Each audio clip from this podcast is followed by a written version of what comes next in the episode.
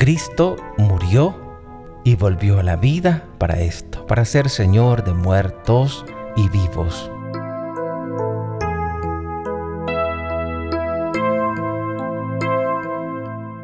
Y está por encima de todo principado, potestad, virtud, dominación. Cristo es el Señor del cosmos, de la historia. Como Señor Cristo es también la cabeza de la iglesia, que es su cuerpo.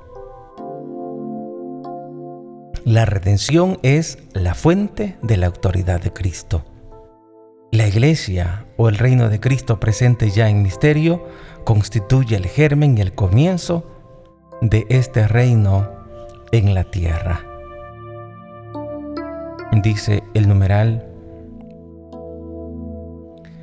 769. La iglesia solo llegará a la perfección, a su perfección en la gloria del cielo. Como decíamos hace un momento, la iglesia es santa, pero sus miembros están en el proceso de transformación. Estamos en ese momento en el que hay un combate y en ese combate a veces ganamos, otras veces perdemos. Pero Dios ha sido tan bueno, tan misericordioso, quien nos ha dado aquellos medios eficaces para volvernos a Él, para regresar a Él. Y eso se llaman los sacramentos. Son esos signos, son esos signos visibles de la gracia invisible, esos signos sensibles de la gracia que no se ve y que son eficaces para unirnos a Él.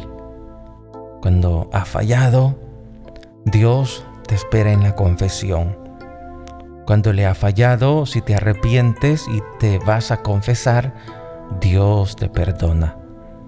Y la iglesia eres tú, soy yo, somos todos los que peregrinamos en esta tierra, todos los bautizados y que cada día tenemos que esforzarnos por hacer la voluntad de Dios. Cuando tú eres bueno, tienes mayor capacidad de influir positivamente en aquellas personas que están cerca de ti. Cuando tú estás desconectado de Dios, también desalientas y desanimas a los demás. Estamos en ese proceso de conversión la iglesia solo llegará a su perfección, como dice el Lumen Gentium número 48, en la gloria del cielo, cuando Cristo vuelva glorioso. Hasta ese día, la iglesia avanza en su peregrinación a través de persecuciones del mundo y de los consuelos de Dios. Es decir, Dios no nos abandona, como decía San Agustín, persecuciones y consuelos persecuciones del mundo, consuelos de Dios. Aquí abajo ella se sabe en exilio, lejos del Señor. Es un misterio, porque también Dios habita con nosotros, camina con nosotros. Pero dice el numeral 769, aquí abajo ella se sabe en exilio, lejos del Señor, dice la palabra de Dios en 2 de Corintios capítulo 5 versículo 6. Así pues siempre llenos de buen ánimo y sabiendo que mientras habitamos en el cuerpo, estamos desterrados lejos del Señor. Mientras habitamos en el cuerpo, dice la Biblia, estamos desterrados lejos del Señor. Porque tenemos siempre la mala experiencia de fallarle a Dios, de palabras, obras y omisiones. Y mientras estamos aquí en la tierra, no tenemos la certeza absoluta que vamos a ir al cielo. Pero debemos de luchar, porque dice la palabra, muchos intentarán, dice Jesús, y no podrán entrar en esa puerta angosta. Muchos intentarán y no podrán. Entonces lo que te corresponde es intentarlo, ahora y siempre. Buscar cada día hacer la voluntad de Dios, sabiendo que muchos intentarán y no podrán. Pero eso no debe desalentarnos, todo lo contrario, debe animarnos a poner mayor esfuerzo, mayor ahínco en el día a día a hacer la voluntad de Dios. Y sabemos que la iglesia tiene persecuciones, tú tienes persecuciones, problemas, enfermedades, problemas psicológicos. Te sientes deprimido, te sientes sin ganas de luchar. Pero Dios te da los medios para levantarte. Dios te da la medicina, solo debes tomártela. ¿Y cuál es la medicina? Los sacramentos, la oración, el encuentro con Dios a través de la oración. Visita la capilla de oración perpetua. Aquí en San Salvador, por ejemplo, tenemos la parroquia La Transfiguración, tenemos Jesús expuesto las 24 horas. Jesús expuesto las 24 horas. De manera que no debemos desalentarnos.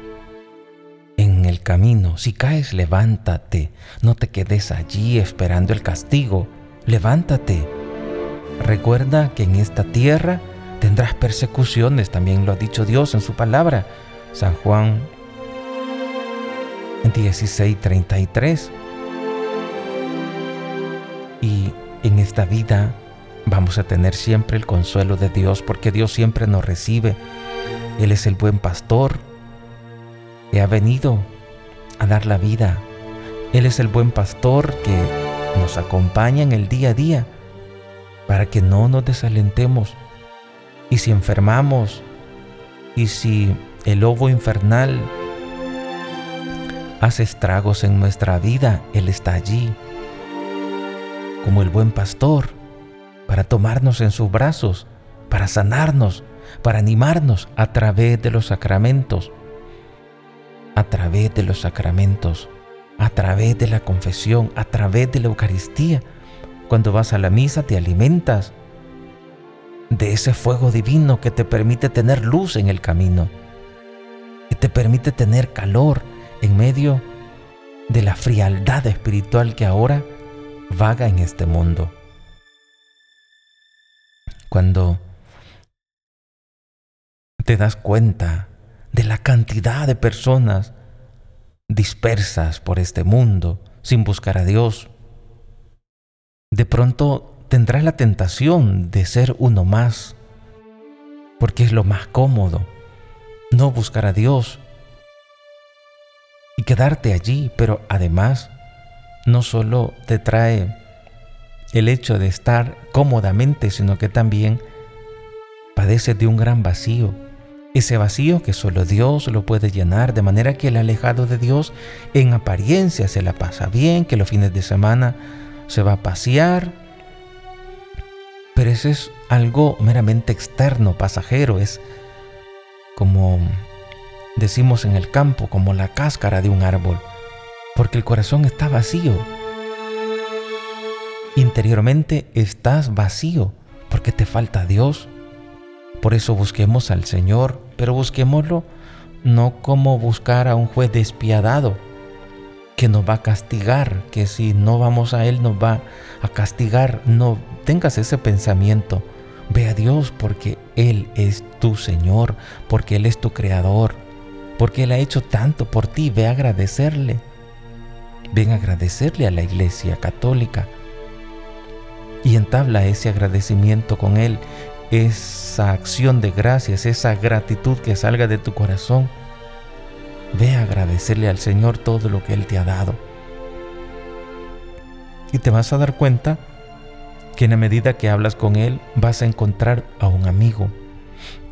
Vas a encontrar a alguien que verdaderamente llena tu corazón. El enemigo está empeñado por hacerte creer que estás solo y que no hay nada por quién luchar o, por, o una razón por qué avanzar. Y te quiere allí, desalentado, tirado, llorando.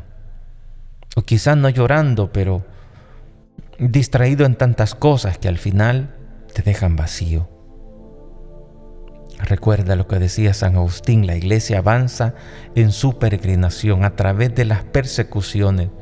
Cuando estás ahí tirado, la persecución te ha alcanzado, te ha vencido, pero todavía tienes vida y si tienes vida todavía puedes levantarte. Si tienes vida, Dios todavía te espera para consolarte, para animarte, para darte la fuerza que necesitas para seguir avanzando. Aquí abajo en la tierra vamos a experimentar ese exilio. Como dice el catecismo de la Iglesia Católica, hablando de la Iglesia aquí abajo, ella se sabe en exilio.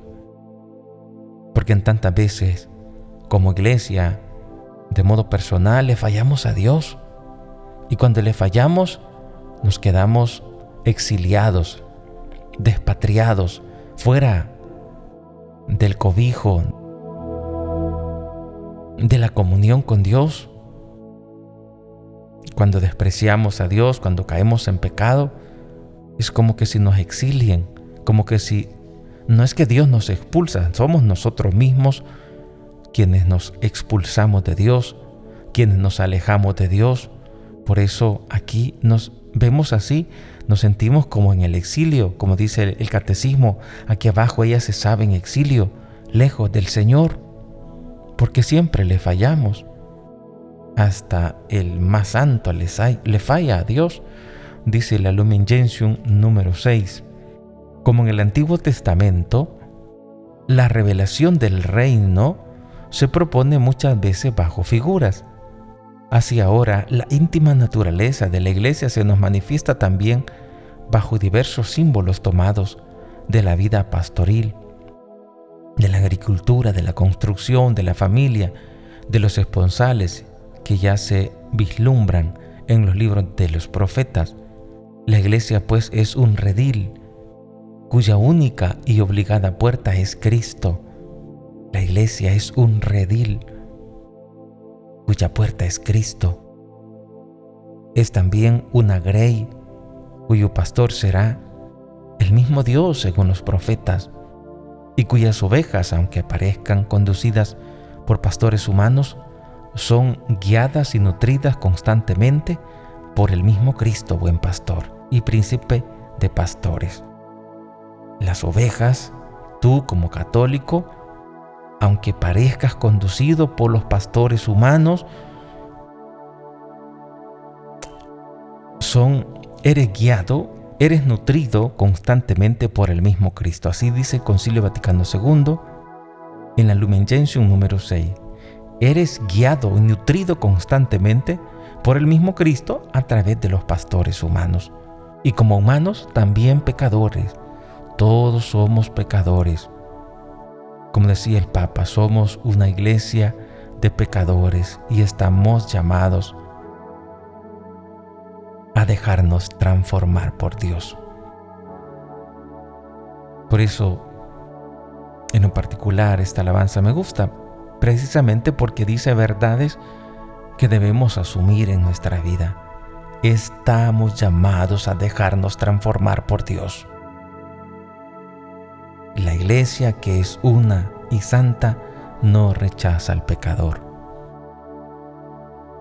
Las ovejas, dice el Concilio Vaticano II, Lumen Gentium número 6, aunque parezcan conducidas por pastores humanos, son guiadas y nutridas constantemente por el mismo Cristo buen pastor y príncipe de pastores, que dio su vida por las ovejas.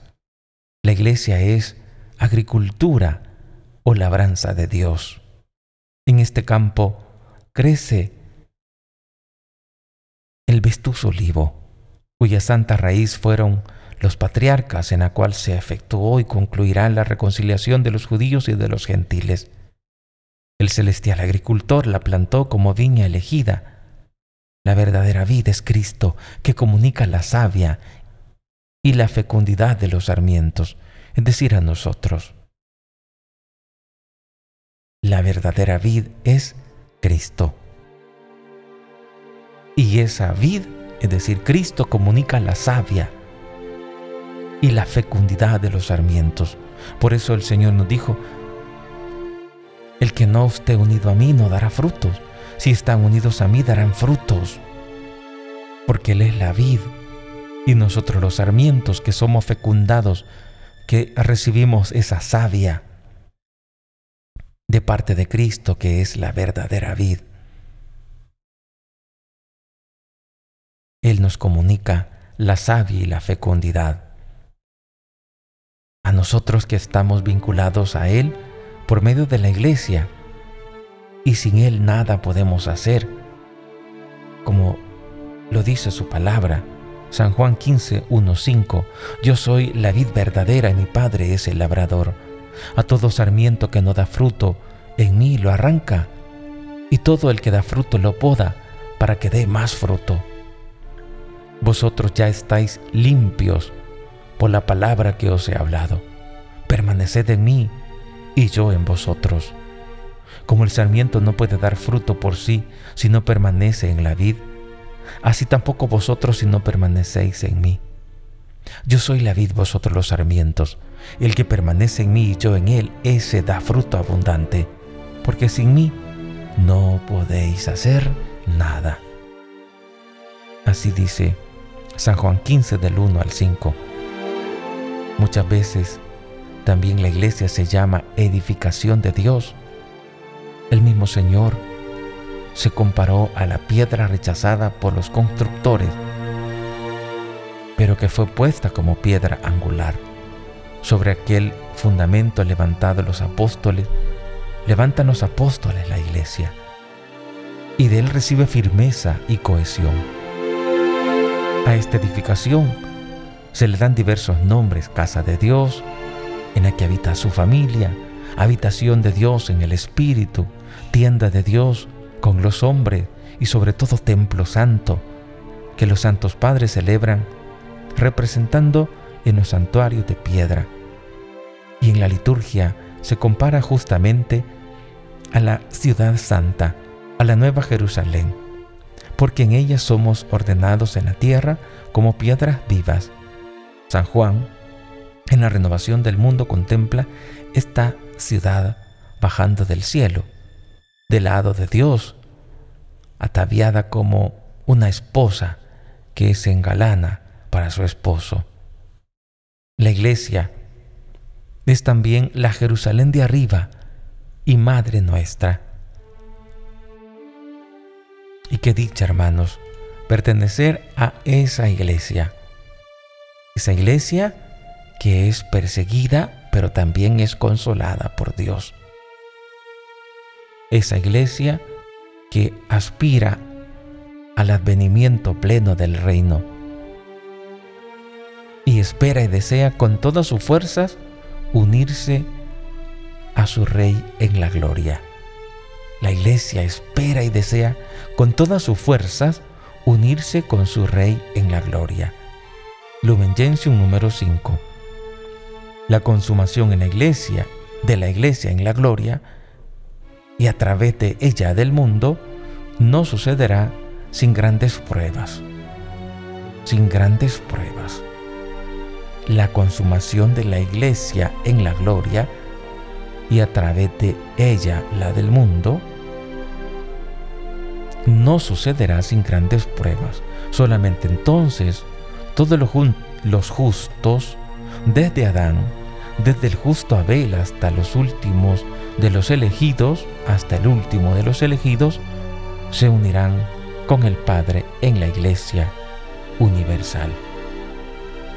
Pidamos a la Virgen que nos ayude a mantenernos siempre firmes en esa tribulación que ahora estamos viviendo y que anhelemos la venida de Cristo y que estemos siempre unidos a Él.